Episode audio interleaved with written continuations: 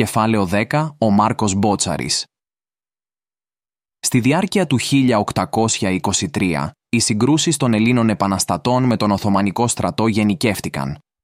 Στη στερεά Ελλάδα, οι Έλληνες πολιορκήθηκαν από τους Τούρκους στο Μεσολόγγι.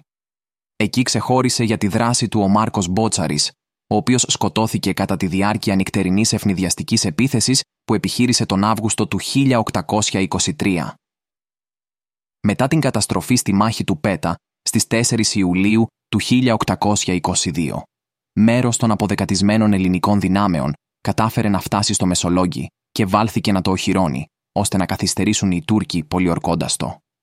Η ελληνική επαναστατική κυβέρνηση, για να αντιμετωπίσει την κρίσιμη κατάσταση, διόρισε στρατηγό τον Μάρκο Μπότσαρη, ο οποίος καταγόταν από ονομαστή οικογένεια του Σουλίου. Ο Μπότσαρης, στα τέλη του φθινοπόρου του 1822, ήρθε σε επαφή με τον Τούρκο Πασά, ο Μερβριόνι, που πολιορκούσε το Μεσολόγγι και άρχισε διαπραγματεύσεις μαζί του για την παράδοση της πόλης. Κέρδισε έτσι χρόνο, αναγκάζοντας τα Οθωμανικά στρατεύματα, όταν ήρθε ο χειμώνας, να αποχωρήσουν προσωρινά. Το καλοκαίρι του 1823, ο Σουλτάνος έστειλε στη στερεά Ελλάδα τον Μουσταφά Πασά με πολυάριθμο στρατό και στόχο την άλωση του Μεσολογγίου. Οι τουρκικές δυνάμεις στρατοπέδευσαν στη θέση Κεφαλόβρυσο κοντά στο Καρπενήσι.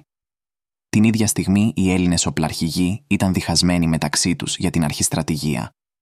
Μπροστά στον κίνδυνο που τους απειλούσε, ο Μπότσαρης κάλεσε τους οπλαρχηγούς να συμφιλειωθούν και ενωμένοι να ποθήσουν τους Τούρκους.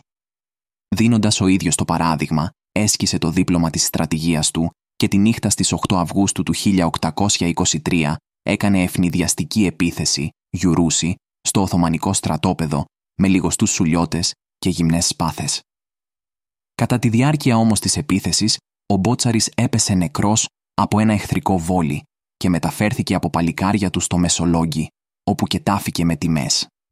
Στη μάχη αυτή, οι σουλιώτες εξόντωσαν εκατοντάδες Οθωμανούς στρατιώτες και κέρδισαν πολλά λάφυρα, επιβεβαιώνοντας τη φήμη τους ως γενναίων και αδάμαστων πολεμιστών. Η μάχη στο Κεφαλόβρυσο θεωρείται ως το σημαντικότερο πολεμικό γεγονός στη διάρκεια του 1823 στην περιοχή της στερεάς Ελλάδας.